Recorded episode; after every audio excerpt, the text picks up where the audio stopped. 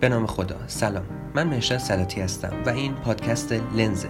تو این قسمت فصل ده از کتاب Every Patient Tells a Story رو با هم میشنویم که متنش رو سجاد سیبویه و آیدا درزاده نوشتن. این اپیزود در ادامه اپیزود قبل هستش. اگه می‌خواید بهتر متوجه این اپیزود بشید حتما به اپیزود قبلی گوش بدید.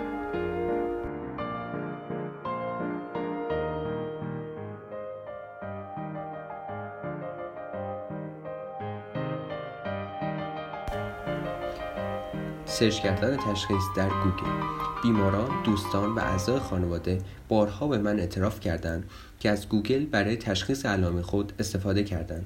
دختر نوجوان من نیز این کار را هر زمان که اتفاق خاصی در بدنش باعث میشه پریشان بشه انجام میده البته با توجه به آمار آنها تنها نیستند و طبق نظرسنجی سال 2005 آمریکا 95 میلیون آمریکایی به دنبال اطلاعات بهداشتی سلامتی در اینترنت بودند. شرط میبندم که بیشتر همین افراد لابلای این تحقیق کردنها از گوگل استفاده کردند. چند سال پیش ایمیلی از فردی به دستم رسید که موفق شده بود مشکل خودش رو زمانی که دچار تب و بثورات جلدی شده بود با استفاده از گوگل تشخیص بده. از قضا ماجرا از گوگل شروع نشد. اون با مردی شروع شد که همیشه بهش اعتماد داشت. دکترش. به محض ورود به اتاق معاینه من همیشه شنیدم که وقتی کف دستت خارش داره معنیش این میشه که قراره پول زیادی به دستت برسه. اما تا حالا پولی نبوده و فقط مقدار زیادی تب بوده. دکتر دیویس اسپریگ سالها بود که ایشون رو میشناخت و با وجود لحن بازیگوشش بازم فکر می‌کرد که به شدت بیمار به نظر می‌رسه. تا چند روز قبل حالش خوب بود و صرفا وقتی از دستشویی استفاده می‌کرد درد داشت که باعث شد فکر کنه دچار عفونت دستگاه ادراری شده. و بنابراین این مایعات مصرفیش رو افزایش داد.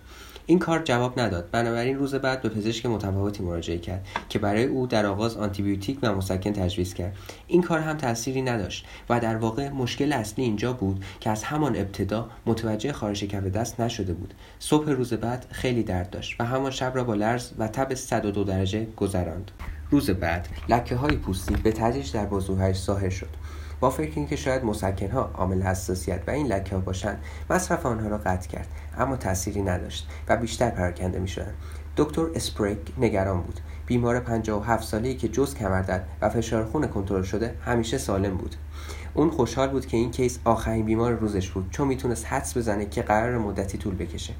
در معاینه خستگی عرق صورت فشار خون پایین و تاکیکاردیا واضح بود و البته بصورات جلدی بدون درد و خارشی که اکنون بدنش را پوشانده بود. اما در عوض کف دستهایش هرچند بدون بصورات جلدی قرمز و تحریک شده بود. نمونه ادرار هم هماتوریه را نشان داد که می‌تواند نتیجه تب و یا آسیب کلیه باشد. اسپریک به بیمار گفت که به اورژانس مراجعه کنه چون مسئله مهمی است و امکان نیاز به بستری شدن هم وجود دارد. ممکنه به یکی از داروهایی که استفاده می‌کرده حساسیت داشته باشه که می‌تونه خطرناک باشه و حتی ممکن است نیاز به داروهای دیگری برای درمان باشد. اما نگرانی اصلی عفونتی بود که در تمام بدنش پخش می‌شد. آزمایش های بعدی خون می‌تونه کمک خوبی تو این مرحله باشه. دکتر اورژانس دستور تست خون و X-ray را داد. وقتی نتیجه همه آزمایش ها عادی بود پزشک به این نتیجه رسید که حال اون به اندازه کافی خوب بوده که مرخص بشه. احتمالا واکنش آلرژیکی بوده که با تجویز آنتیبیوتیک جدید و follow up چند روزه برطرف میشه. دو روز بعد بیمار به دفتر اسپریک بازگشت. با اینکه اون یکم احساس می‌کرد بهتر شده اما هنوز تب داشت و تنگی و سنگینی نفس هم احساس می‌کرد. دکتر اسپریک مطمئن نبود. شاید حق با دکتر اورژانس بوده و علت اصلی حساسیت بود. چرا که با تغییر آنتیبیوتیک ها حالش کمی بهتر شده بود. اما به خاطر کوتاهی نفسی که بعد از آن شروع شد هنوز به عفونت مشکوک بود. تب و بثورات جلدی علائم شایعی بین طیف وسیعی از بیماری هستند. از بیماری های ویروسی گرفته تا انواع bacterial. او همچنین اعتراف کرد که ممکن است هرگز دلیل آن را نفهمیم. ولی چون حال بیمار رو به بهبود بود تصمیم گرفت که چند روز هم فرصت بده و بعد اگر تب ادامه دار شد آزمایشات بیشتری درخواست کند. هرچند بیمار بعد از ترخیص همچنان نگران بود همان شب علائم بارز خود را در گوگل search کرد. در حالت عمومی هنگامی که شما مجموعه‌ای از علائم را در گوگل search می کنید نتایج شامل شایعترین و نزدیکترین بیماری ها نیست. بلکه بیماری هایی هستند که از سایر سایت ها لینک شدن. نتایج search او هم همینطور بود. coccidioidomycosis تب دنگو سرخک و مخملک. اما او بلافاصله روی نتیجه اول search ش تمرکز کرد. Rocky Mountain spotted fever که اتفاقا دکترش بهش اشاره کرده بود. همونطور که بیشتر در مورد بیماری مطالعه کرد احساس وحشت بیشتری هم به سراغش میومد علائم مرکز شیوع و حتی روش انتقال با سگ که در سایت ذکر شده بود با علائم و شرایطی خودش داشت مطابقت زیادی داشت. به علاوه متوجه شد که این بیماری مرگبارترین بیماری منتقل شونده با کن است. با اورژانس تماس گرفت که شاید آزمایش را قبلا انجام داده باشند اما با جواب نمواجه شد. چون آنها تا به حال یک مورد هم در این منطقه ندیده بودند. با شنیدن این مورد کمی خیالش راحت شد. طی چند روز بعدی اوضاع عمومی بیمار به حالت طبیعی برگشت و لکه ها ناپدید شدند. اما همچنان شبها تب داشت و گهگاه احساس کوتاهی نفس می‌کرد. همین مورد باعث شد که دوباره به دفتر دکتر اسپریک برگردد و او آزمایش های بیشتری را تجویز کرد. بیمار راجع به احتمال بیماری Rocky Mountain spotted fever پرسید و اعتراف کرد که آن را از اینترنت به دست آورده بود. فکر نمی کنم این بیماری باشد که شما درگیرش هستید اما آن را هم به لیست تشخیص احتمالی اضافه می کنیم. دکتر اسپریک تا به حال این مورد را مشاهده نکرده بود. اما به این فکر بود که شاید بیمار راست بگوید. چند روز بعد با مشاهده نتایج دکتر اسپریک به بیمار اطلاع داد که مطابق تشخیص خودش به بیماری Rocky Mountain spotted fever مبتلا است و اگر این احتمال را به او گوشزد نمی‌کرد ممکن بود که miss شود. دکتر اسپریک بلافاصله doxycycline تجویز کرد و در نتیجه در چند روز همه علائم بیماری از بین رفتند. از بیمار پرسیدم چه احساسی نسبت دکترش دارد؟ دکتری که نزدیک بود تشخیص صحیح را از دست بدهد. اون اولین کسی بود که بهش فکر کرد و اون آزمایش رو فرستاد. با وجود اینکه می‌تونست اشتباهش رو ثابت کنه. اما اون فقط می‌خواست بفهمه چه خبره.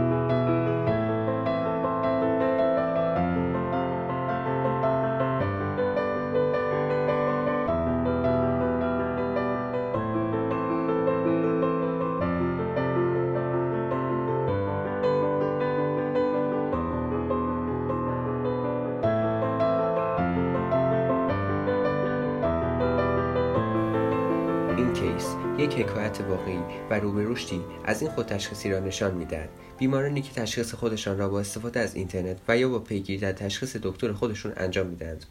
اما این فقط بیماران نیستند که از قدرت این موتورهای جستجو استفاده می کنند یک پزشک در مجله پزشکی در مورد تشخیص شگفت انگیزی نوشته بود. کیسی که مربوط به نوزاد مبتلا به اسهال با صورت جدی غیرمعمول و ناهنجاری های منی چندگانه بود. در طول بحث رزیدنت ها پزشکان و پروفسور هیچ اجماعی به دست نیامد. در نهایت پروفسور از fellow پرسید که آیا تشخیصی داده یا نه و او سندروم نادر IPEX Linked Polyendocrinopathy Enteropathy X Immunodeficiency را ذکر کرد. این تشخیص با توجه به علائم به نظر هم منطقی آمد. پروفسور راجع به روش دستیابی به این تشخیص پرسید و fellow به سادگی پاسخ داد. علائم موجود را در گوگل search کردم.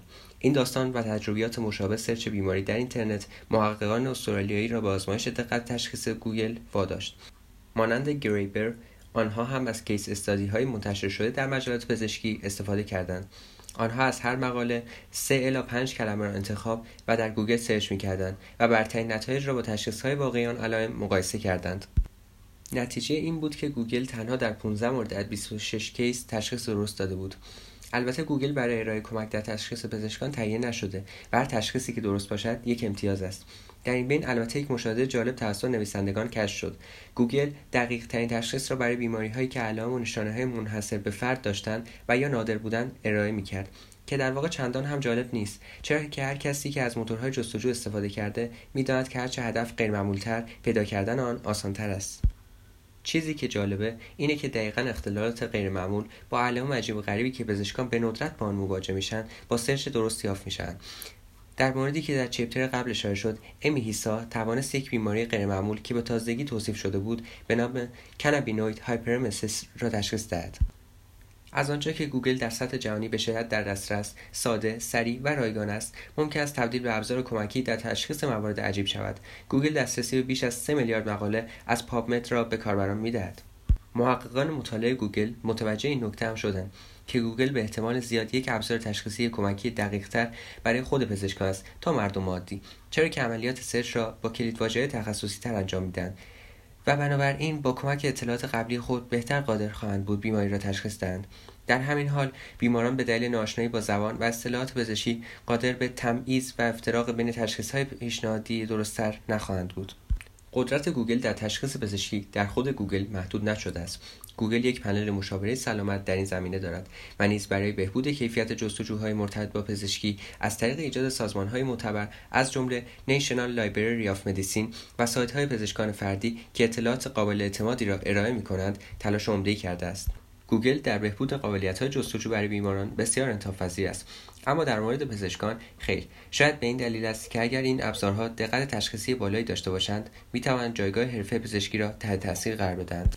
اما حتی یک سیستم پشتیبانی دقیقتر برای تشخیص های مبتنی بر گوگل هم نمی‌تواند مشکل تشخیص های میس شده را به طور کامل حل کند.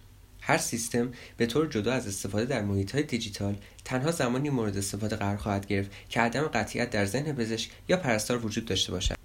برنامه های کامپیوتری تا زمانی که هوشمندتر و استفاده از آنها آسانتر از موارد مشابه امروزی نشود در روند تصحیح تشخیص غلط و انواع دیگر خطای پزشکی کاربرد چندانی ندارند.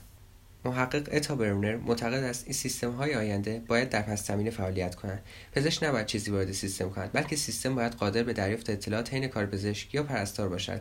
از یادداشت پرده گرفته تا وارد کردن مقادیر آزمایشگاهی و یا تجویز داروها.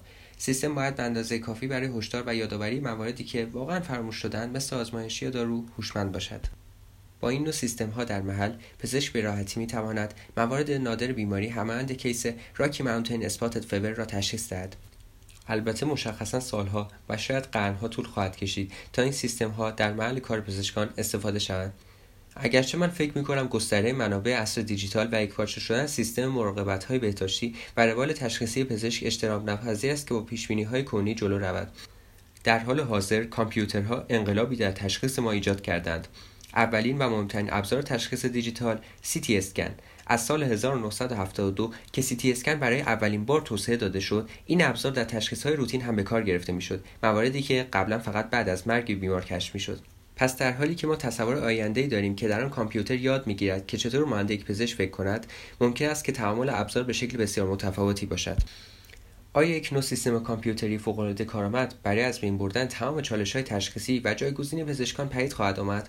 هدف دور از ذهن نیست. ممکن است ابزارهایی ساخته شود که در آینده سریعتر و آسانتر و با احتمال خطای نزدیک به صفر بیماری را تشخیص دهد. اما همیشه تصمیم وجود خواهد داشت بین تشخیص های احتمالی بین تست و تجویز بین گزینه های درمان. فقط یک انسان ماهر می‌تواند این نوع تصمیم را انجام دهد. و البته مردم بیش از صرف درمان مناسب برای بیماریشون نیاز دارن. اونا باید شنیده بشن. اونا به اطمینان خاطر و توضیح دادن و تشویق و همدردی کادر درمان و به عبارتی طیف کاملی از حمایت عاطفی نیاز دارن که در واقع بخش مهمی از آنچه که ما پزشکان در تلاش برای انجام اون هستیم. یعنی بهبود بیمار.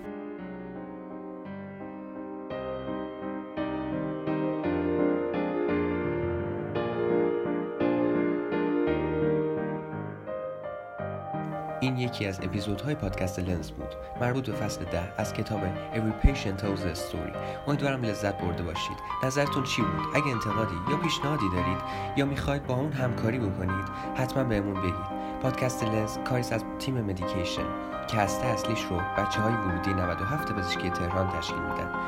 به امید گسترش فرهنگ مطالعه. خدا نگهدار.